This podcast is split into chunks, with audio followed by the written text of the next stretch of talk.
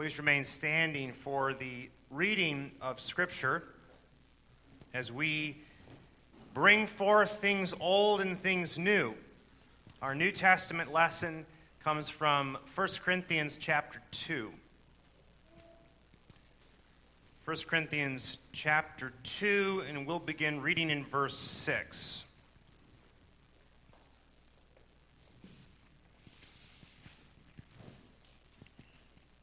1 Corinthians 2 6. This is the word of the Lord. However, we speak wisdom among those who are mature, yet not the wisdom of this age, nor of the rulers of this age who are coming to nothing. But we speak the wisdom of God in a mystery, the hidden wisdom which God ordained before the ages for our glory which none of the rulers of this age knew. For had they known, they would not have crucified the Lord of glory. But as it is written, eye has not seen, nor ear heard, nor have entered into the heart of man the things which God has prepared for those who love him.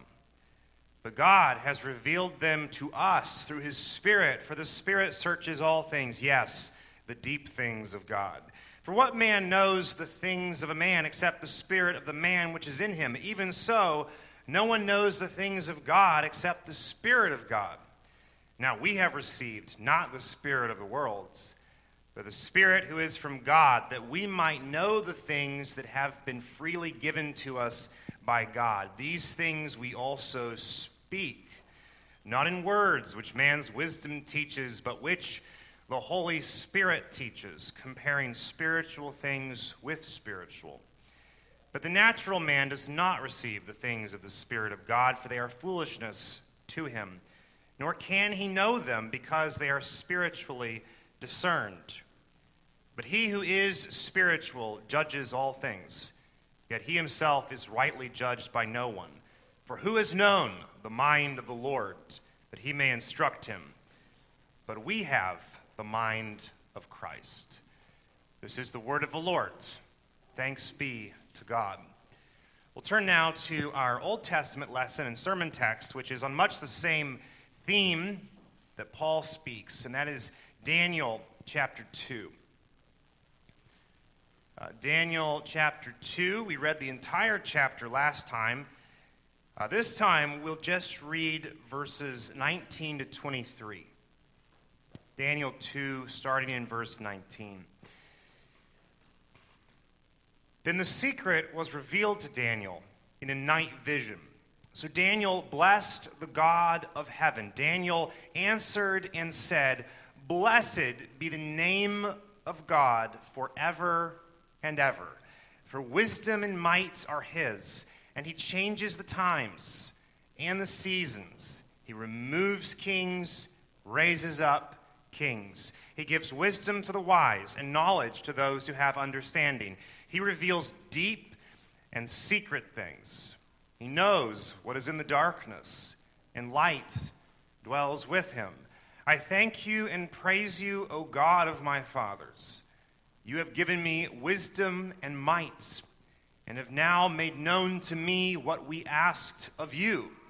For you have made known to us the king's demand. The grass withers, the flower fades.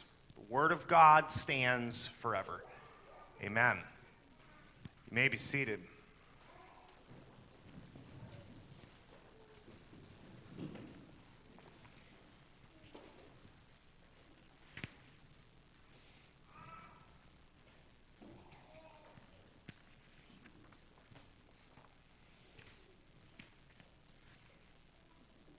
I recently finished a somewhat eccentric book, but one that was thought provoking, titled Through New Eyes Developing a Biblical View of the World.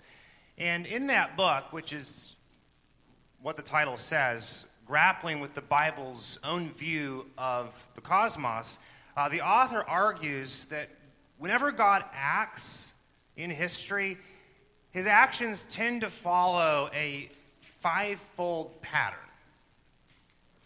And here they are at least according to the author.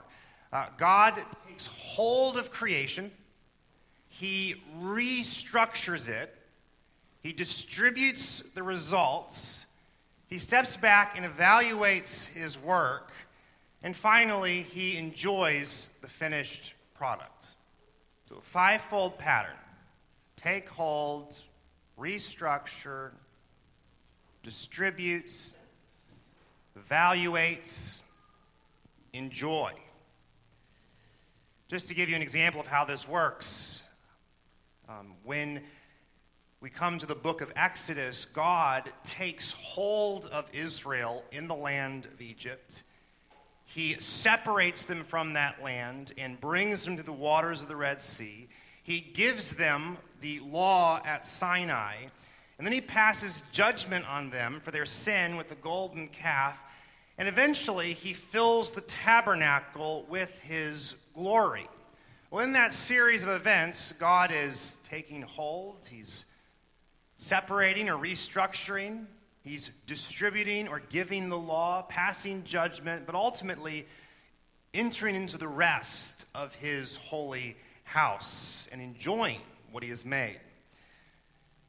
Well, if that's true, that often at least God works in this fivefold manner, one thing to think about is that we are made in the image of this God.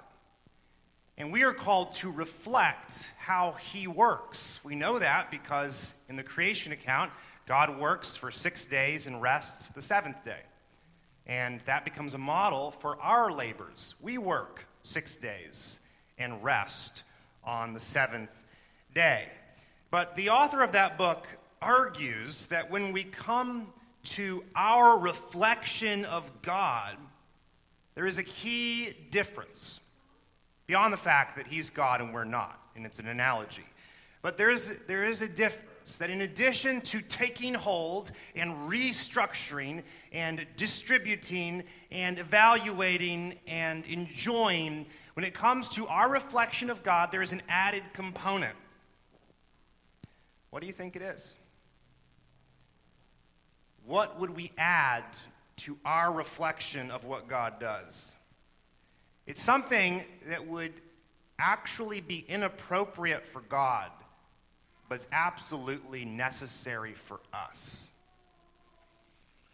I'll give you an example of how this might work, and you can try to identify where the additional step would go in the sequence. It's dinner time. Bear with me. It's dinner time, and you go to the table and you take hold of bread and you break it and you distribute it to everyone there. And they take a bite and tell you their judgment of whether it's good or not. You take a bite and tell your mother that's the best bread I've ever had. And then you sit back and you enjoy it. That's a little copy, a picture of how we might reflect the, way, the ways and the works of God.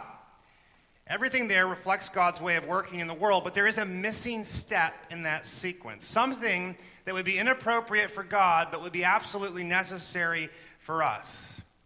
What did I leave out of that dinner time picture? Anybody? Thanks. Excellent. I never said grace over the meal. I never prayed over the food. I never said thank you. The additional step in our reflection of God is thanksgiving, our acknowledgement of dependence upon and gratitude toward the Lord. And if you think about it, if you think about it, God doesn't have to say thank you. He's the creator, He's the giver. But we're creatures who receive the gifts. And so as we reflect God, there's an important additional component, and it's giving thanks. In fact, thanksgiving is at the heart of creaturely Christian piety. So, like God, you take hold of something in creation, but before restructuring it, you stop and you say, Thank you. take the bread, bless God for it, then break it, then distribute it, take a bite, and enjoy. Now, what in the world does that have to do with Daniel chapter 2? Well, I'm going to argue much in every way. So just bear with me as we meander our course to the prophecy of Daniel. Before we make the connection, let's just set this passage in a little bit of context. If you recall from last time, um, along with the wise men who can't interpret the dream, uh, Daniel and his three friends have received a death sentence. Remember that.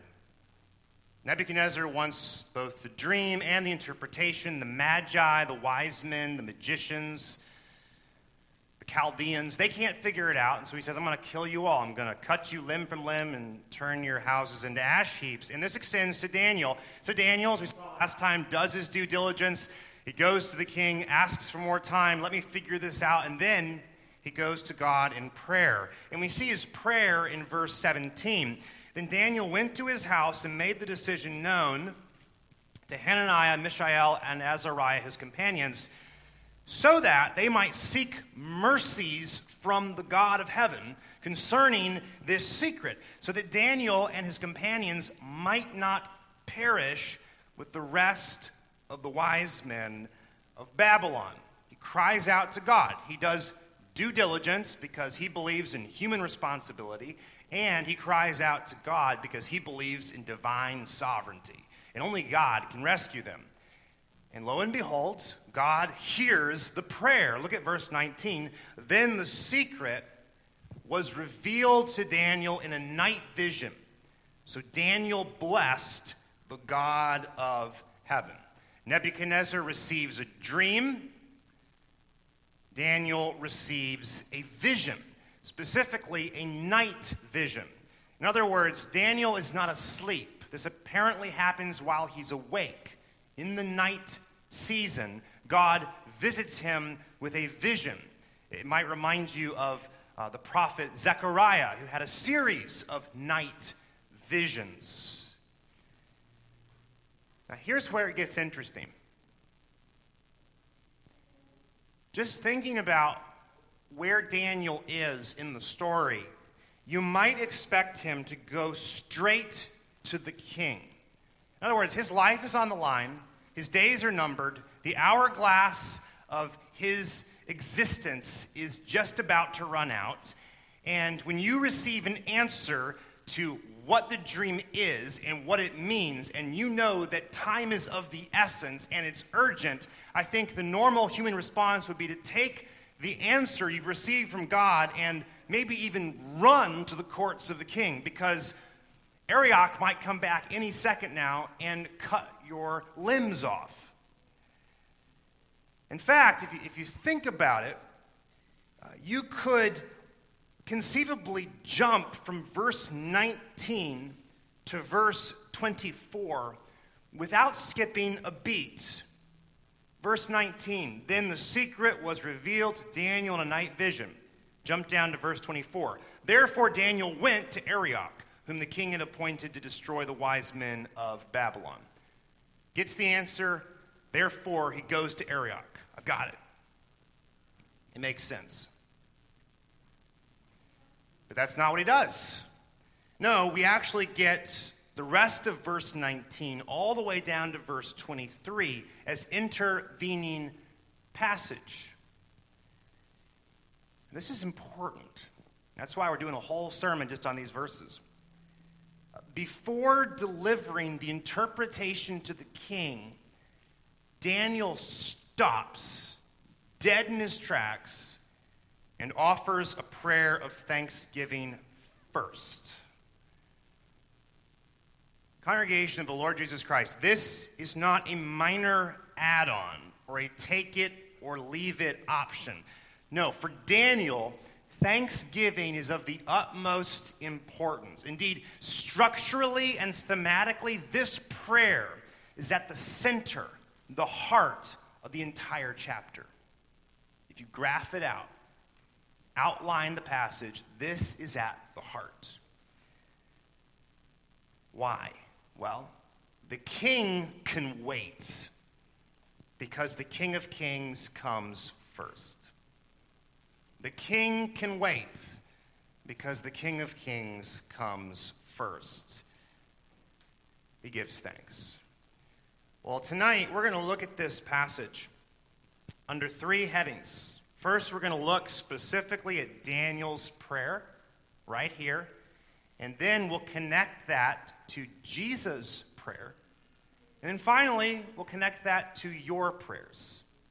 Start with Daniel, move to Jesus, and then move to you.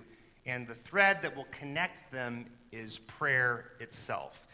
So, first, let's look at Daniel's prayer of response to God's revelation.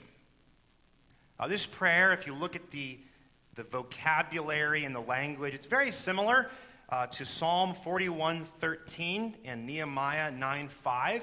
It's basically the genre of barakah. It's a Hebrew word, it just means blessing. Maybe you've heard the name Baruch. It's from the same root. It means blessed. It's a barakah. It opens with these words Blessed be. Blessed be. Now, as we pronounce blessing upon God, we know that He's infinite, eternal, and unchangeable, which means uh, we can't add any glory to the all glorious one. Uh, we can't add any blessing to the all blessed one. But what we can do, as we talked about this morning in the new members class, we can reflect God's glory back to Him. He can bless us, and in response, we can bless Him. We can reflect His blessing back to Him. Now, this barakah, this prayer of blessing, has a certain structure where there's praise or thanksgiving, followed by reasons for prayer or thanksgiving. We see this structure in verse 20. Daniel answered and said, Blessed be the name of God forever and ever, for wisdom and might are his. First, you have praise. Blessed be. Why? Well, there's reasons. For wisdom and might are his. And it's followed by illustrations of might and wisdom in verses 21 to 22. And that same structure of praise and reason for praise is repeated in verse 23. I thank you and praise you, O God of my fathers. You have given me wisdom and might, and have now made known to me what we asked of you for you have made known to us the king's demand. So, once again, praise. I thank you and praise you. Why? Well, there's reasons. You have given me wisdom and might, made known to me what we asked of you, for you have made known to us the king's demand. So, with this pattern in mind, we see it in general terms in verses 20 to 22, and then we see the same pattern particular to Daniel's situation in verse 23. So, general to particular. Uh, generally speaking, we can just start with his, his opening part of the prayer. Daniel blesses God for wisdom and might belong to him. Wisdom and might. That pair reminds me somewhat of Isaac Watts' great hymn, I Sing the Mighty Power of God that made the mountains rise.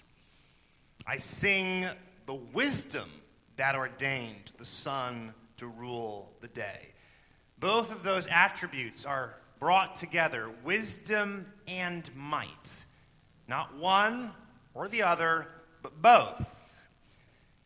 I think Calvin puts it really well. We must remember how God is defrauded of his just praise when we do not connect these two attributes together his universal foresight and his government of the world, allowing nothing to happen without his permission. He's all wise and all powerful all the time. They go together. And this speaks to God's wise sovereignty over nature and history, space and time. We see God's might on display in verse 21. So again, he said, for wisdom and might are his. And now he's going to illustrate that more concretely. Here's an illustration of God's might or power. He changes the times and the seasons. He removes kings and raises up kings. In might, God changes the times and the seasons. It's a different word in Hebrew, but it's an echo of Genesis 1, where in day 4, you have the rulers of the firmament, the sun, the moon, and the stars. And they're made for signs and seasons, and for days, and for years. And although God uh, preserves nature for the sake of redemption, he also reserves the right to make all things new, to change the times and the seasons. Think of Isaiah 43 Do not remember the former things, nor consider the things of old. Behold, I will do a new thing. Now it shall come forth. Shall you not know it? I will even make a road in the wilderness and rivers in the deserts. In other words, I'm going to change the times and the seasons. I'm going to make a new creation. In power, God likewise removes kings and he raises up kings. And you have to realize what has Daniel just received? It's a vision concerning a dream involving a metal man with gold, silver, bronze, iron, and terracotta mixed with iron. He's just received a vision of a dream of a succession of world empires in which the gold of Babylon is replaced by the silver of Persia, which is replaced by the bronze of Greece, which is replaced by the iron of Rome. And he's also seen a stone out of the mountain, cut without hands, crush that statue and bring it to dust. Each new administration, every revolution, conquest, or invasion is under the sovereign control of God. Having seen the vision, Daniel prays it back to the Lord that he is King of kings and Lord of lords. In congregation, this is helpful perspective for us. This is helpful perspective for us, not just during a November election or a time of political upheaval, but any time that you are distraught by what you're seeing in the world, by the movers and shakers, the powers that be, whether internationally or locally, or anything in between, you realize that God is the one who takes people down and raises them up. He is under sovereign control. And that leads Daniel to thank God and to praise God. Wisdom belongs to you, might belongs to you. And that's the first half of the equation. It's God's power. But with Calvin, we need to connect these two attributes. And that leads us to God's wisdom. We see God's wisdom on display in verse 21, the second half, where Daniel says he gives wisdom to the wise and knowledge to those who have understanding. He reveals deep and secret things. He knows what is in the darkness, and light dwells with him. Again, he's just piling up reasons to praise and thank the Lord. Here, he's spotlighting the attribute of wisdom, that in wisdom, God gives wisdom to the wise and knowledge to those who have understanding. Uh, this is where wisdom and knowledge come from. This is what makes the wise men wise. If you've met someone who's either remarkably intelligent or knowledgeable, or even a step further, who is wise, who can interpret events and speak a word in season meaningfully that does not hit the ground, that ability is from the hand of the Lord. It's not manufactured by men. It's God who gives these things. And Daniel recognizes that later on in the chapter in verse 30 when he's before King Nebuchadnezzar. He says, But as for me, uh, this secret has not been revealed to me because I have more wisdom than anyone living, but for our sakes who make known the interpretation to the king, and that you may know the thoughts of your heart. It's not about me. I'm no one special. I'm not a unique snowflake. I'm just a faithful man trying to serve the Lord. And this is from God. God is the one who makes the wise men wise. Not only that, but in wisdom, God reveals the deep and secret things, precisely what just happened to Daniel. The secret things we know from the book of Deuteronomy 29, verse 29, the secret things belong to the Lord. That God uh, keeps certain things secrets in his divine counsel. Perhaps he speaks them to angelic beings within that divine counsel, um, but he reserves the right at points to reveal those secrets to his friends. And that's what a friend is, isn't it? A friend is someone in whom you confide. A friend is someone in whom you seek counsel. And so you draw them into your counsel and reveal secrets to them to get their advice. God revealed Pharaoh's dream to Joseph. He revealed the temple blueprints to Ezekiel. He revealed Nebuchadnezzar's dream to Daniel. This is the application of the principle set forth in Psalm 25. The secret of the Lord is with those who fear him, and he will show them his covenant. Or Amos chapter 3 Surely the Lord does nothing unless he reveals his secret to his servants, the prophets. Daniel here is a prophetic figure, and it's as if God is saying, Come, come into my divine counsel. I'll make you a junior cabinet member, and you can sit here and listen in on the discussions and deliberations as I speak with my angelic host. And I'm going to reveal to you a secret because you're my friends, because I'm inviting you into my counsel. I'm going to give you access to deep and secret things, the deep things of God that are known by the Spirit of God and communicated through the Spirit to his prophets. Finally, in wisdom, God knows what is in the darkness, and light dwells with him. As we think about this attribute of wisdom, there seems to be, according to some commentators, a kind of progression where it starts with deep things, then it moves to secret things, and then finally dark things. So they're deep, they are secret, and they are dark. And yet, Daniel says that the light dwells with God. As E.J. Young puts it, as though with a person. God knows what's in the darkness, and the light dwells with him.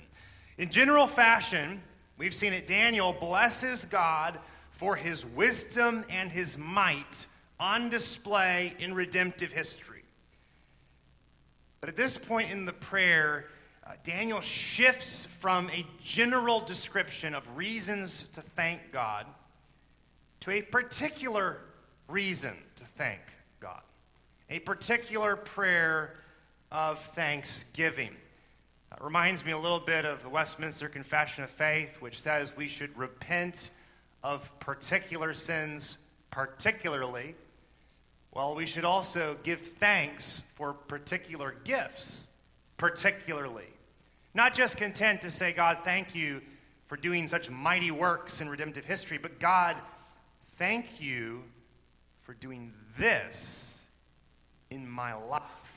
Daniel makes that transition. Look at verse 23. I thank you and praise you, O God of my fathers. You have given me wisdom and might, and have made known to me what we asked of you. For you have made known to us the king's demand. Now let's just, just notice a few observations about this particular person specific prayer. First, Daniel takes a general pattern in history and applies it to his own situation. General pattern applied to his own situation. And this is instructive for you. It's instructive for me that we can take God's pattern in history and apply it to whatever we're going through um, by way of analogy. Of course, this means you have to remember. You have to remember what God's done in your life. You have to take notice of what He's done um, in your week. Maybe you keep a journal of prayer requests and answers to prayer. You keep a journal of what was going on in your life and how God stepped in and intervened, how you were struggling financially or medically or relationally, and how God stepped in and showed himself mighty to save. Uh, maybe you keep a kind of commonplace book, and as you go through that, that commonplace book, you're able to connect dots cautiously of God's providential dealings in your life, uh, where you're not just remembering, but you're starting to, as it were, cautiously interpret what God is up to in your life. And as you do that, as you remember, you have abundant stores of reasons to turn around and say, God, thank you. Thank you for particular gifts in a particular way. Second thing about this prayer to notice is that although wisdom and might uh, belong to God as the creator, that's what verse 20 says, uh, these attributes can be granted to his creatures. They can be granted to his creatures. Daniel says, You have given me wisdom and might. Uh, these are what we might call uh, communicable attributes.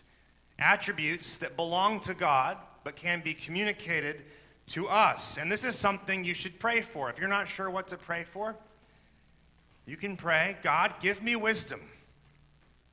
If you're not sure what to pray for, pray for wisdom. You can never have too much of that. God, give me wisdom. God, give me strength. Give me might. Give me power. These attributes that belong to you, God, communicate them to me analogously. As a, as a creature, I want to have wisdom. I want to have strength. Third observation although Daniel is singled out throughout this story, notice that he includes his friends in the prayer. He says, You have given me wisdom and might, and have made known to me what we asked of you. For you have made known to us the king's demand. See, Daniel toggles between me and we, between I and us. And this points to a, a corporate dimension to his prayers. That this isn't just something he's doing on his own, they're praying together. He and Mishael and Azariah and Hananiah, they're praying together. And then when God answers those prayers, they're sharing those answers together. And then not just sharing, but then celebrating together. And that again is instructive for us. We should be praying together and sharing requests appropriately together. And then when God answers, say, you know that thing I asked you to pray for? God answered that prayer. The thing that was really burdening me, and you asked me what was wrong, and I told you a little bit about it. God, God did something remarkable, and can I tell you about it? Thank you for praying. And then we rejoice and we celebrate together as a community, even. This is something we maybe even has been widely known. And we rejoice and we give thanks. I mean, recently we've been praying for, for Dan McGinn, his surgery, trying to support him as a church community, praying in concerted efforts and then when we hear that he's back home, we rejoice together. There's a, a corporate or communal aspect to our prayers. And there's a fourth and final observation to make about this particular prayer of thanksgiving, and that is that Daniel uh, names God in this prayer. The name of God is important in this passage. Very beginning, he says, Blessed be the name of God, which we know would be Jehovah, God's memorial name, or Yahweh, Lord, the God who is who he is, the covenant king. And to this invocation, blessed be the name of God, Daniel adds two beautiful divine titles God of heaven in verse 18 and then God of my fathers in verse 23. And the name of God and the titles of God are worth our reflection, meditation, and pondering. I know at least one of you has a binder, I think, full of the titles and names of the Lord. And these two are worth pausing and considering. A God of heaven, not merely the God who interacts with beings on earth, but the God whose throne is in heaven, his dwelling place in unapproachable light. God of my fathers. That title speaks to a certain uh, covenant heritage or legacy that I stand in the long line of faithful men and women who've come before me, God of my fathers. And think about how you might use these titles in your prayers as you name God. Think about how you might take these titles and weave them into the tapestry of your own prayers. Now, just to head off one possible objection, you might say, How can I say God of my fathers when I'm not descended from Abraham according to the flesh, the way Daniel was? Or maybe, if you even take it a little different direction, say, How can I say God of my fathers if I'm a new Christian? If I'm a first generation believer where my father didn't worship God and his father didn't worship God? And I'm pretty sure my great great great grandfather was a pagan too. How can I say God of my fathers the way that Daniel does in this passage? Well, congregation, you can still use this title. It's true even if you are a first generation believer. And here's why this is the beauty of God's grace. Through water baptism, you have been grafted into the olive tree of God's visible covenant people. And when you get grafted into God's visible covenant people, God is saying, you have a new identity, you have a new people, you have new songs to learn, new stories to tell, you have a new family tree that you didn't know about before. And that's why in Deuteronomy 26, which is about the first fruits offering, one of my favorite passages, it's one of those passages where you think about a Gentile like Rahab, who, when she got converted and was brought into God's covenant people, even in the Old Testament as a Gentile, and she became a Jew. If someone was like that, who they were the first generation of people to believe this stuff, here's what they would say when they offered their first fruits. Everybody. My father was a Syrian about to perish, and he went down to Egypt and dwelt there. That's amazing. That Gentile proselytes who became Israelites, who were circumcised and brought into the covenant people of Israel, they could stand up at first fruits and say, My father was a wandering Syrian, and he went down to Egypt and dwelt there few in number. And there he became a nation, great, mighty, and populous. But the Egyptians mistreated us and afflicted us and laid hard bondage on us.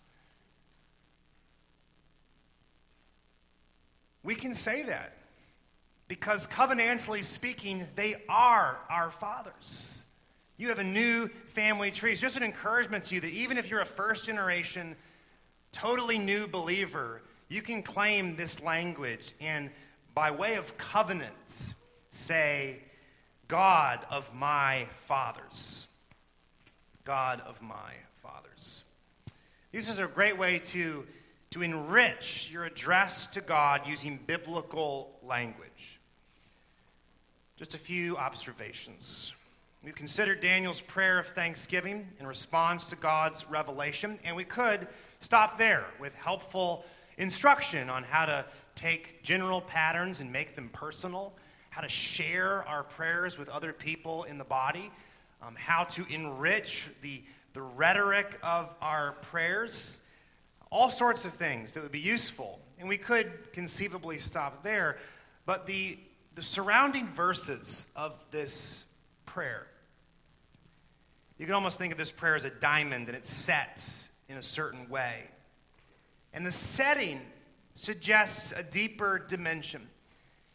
Uh, Daniel's prayer concerns the God given interpretation of a dream, a dream that involves the coming of a stone that's going to crush the metal man statue, a coming king who's going to conquer the kingdoms of men, which means that we cannot truly look at Daniel's prayer and not consider the person of Jesus Christ. Because this passage is saturated with signposts pointing to him. Daniel says that wisdom belongs to God. Jesus is the wisdom of God. Daniel says that power belongs to God.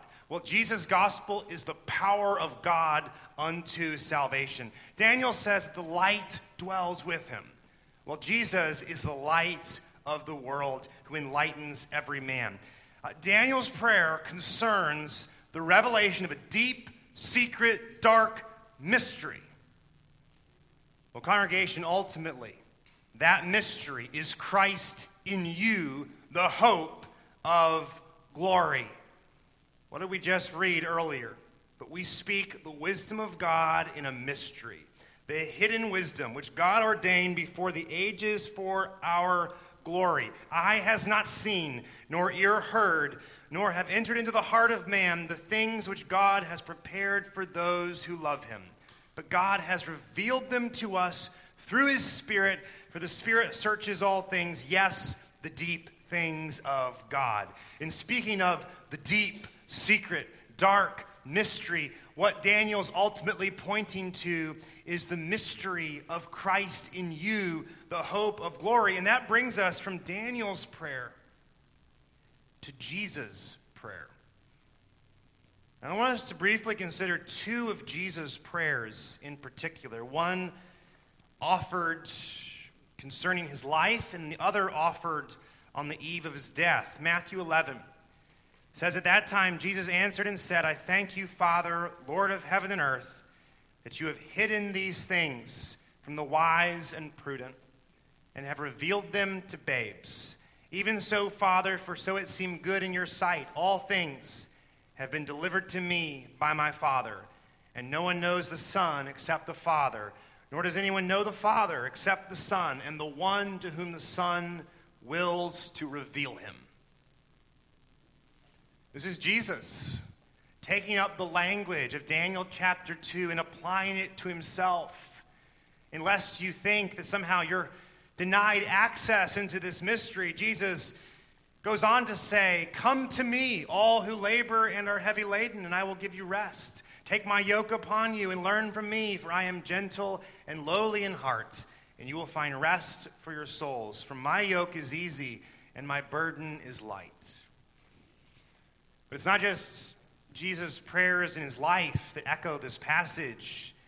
Ultimately, this passage takes us really to that prayer Jesus offered on the eve of his crucifixion, where, as we considered this morning, our Lord Jesus Christ, the same night in which he was betrayed, took bread, blessed it, broke it, and gave it to his disciples. In that prayer, the Son reflected his heavenly Father in taking hold, breaking, and distributing the bread.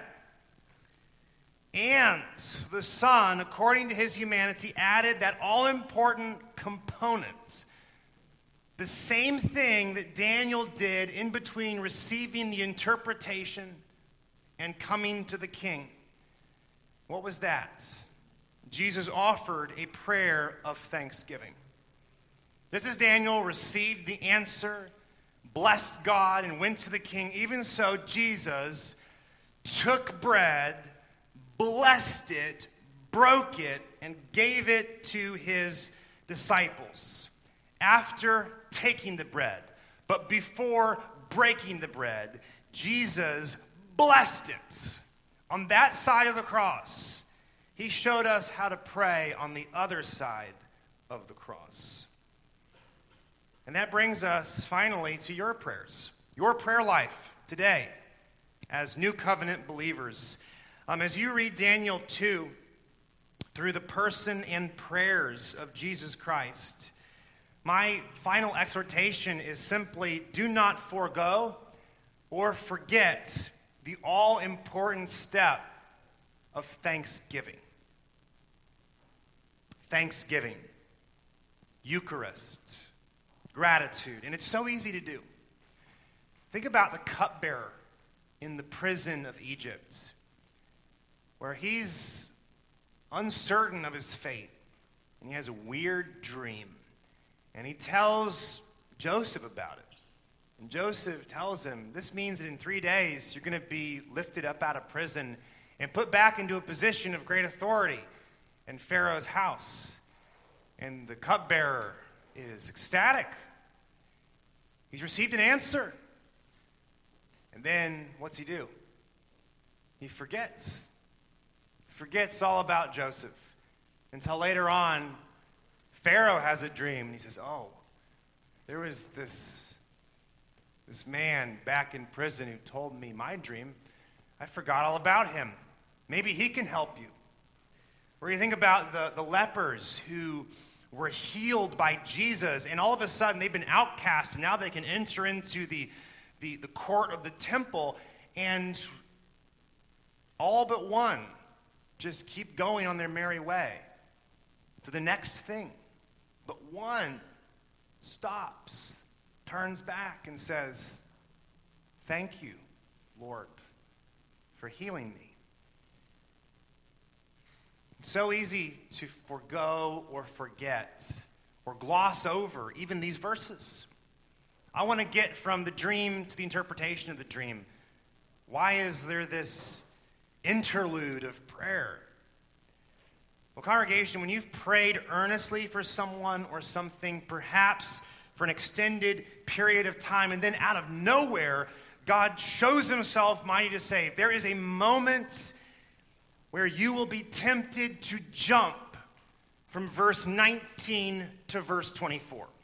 You're going to be tempted to jump from then the secret was revealed, therefore Daniel went to Arioch. Then I receive a clean scan from the doctors, and I go along my merry way. Then I receive an unlooked for financial provision, and I go along my merry way. Then I receive a beautiful reconciliation with someone with whom I was estranged, and then, therefore, I go along my merry way.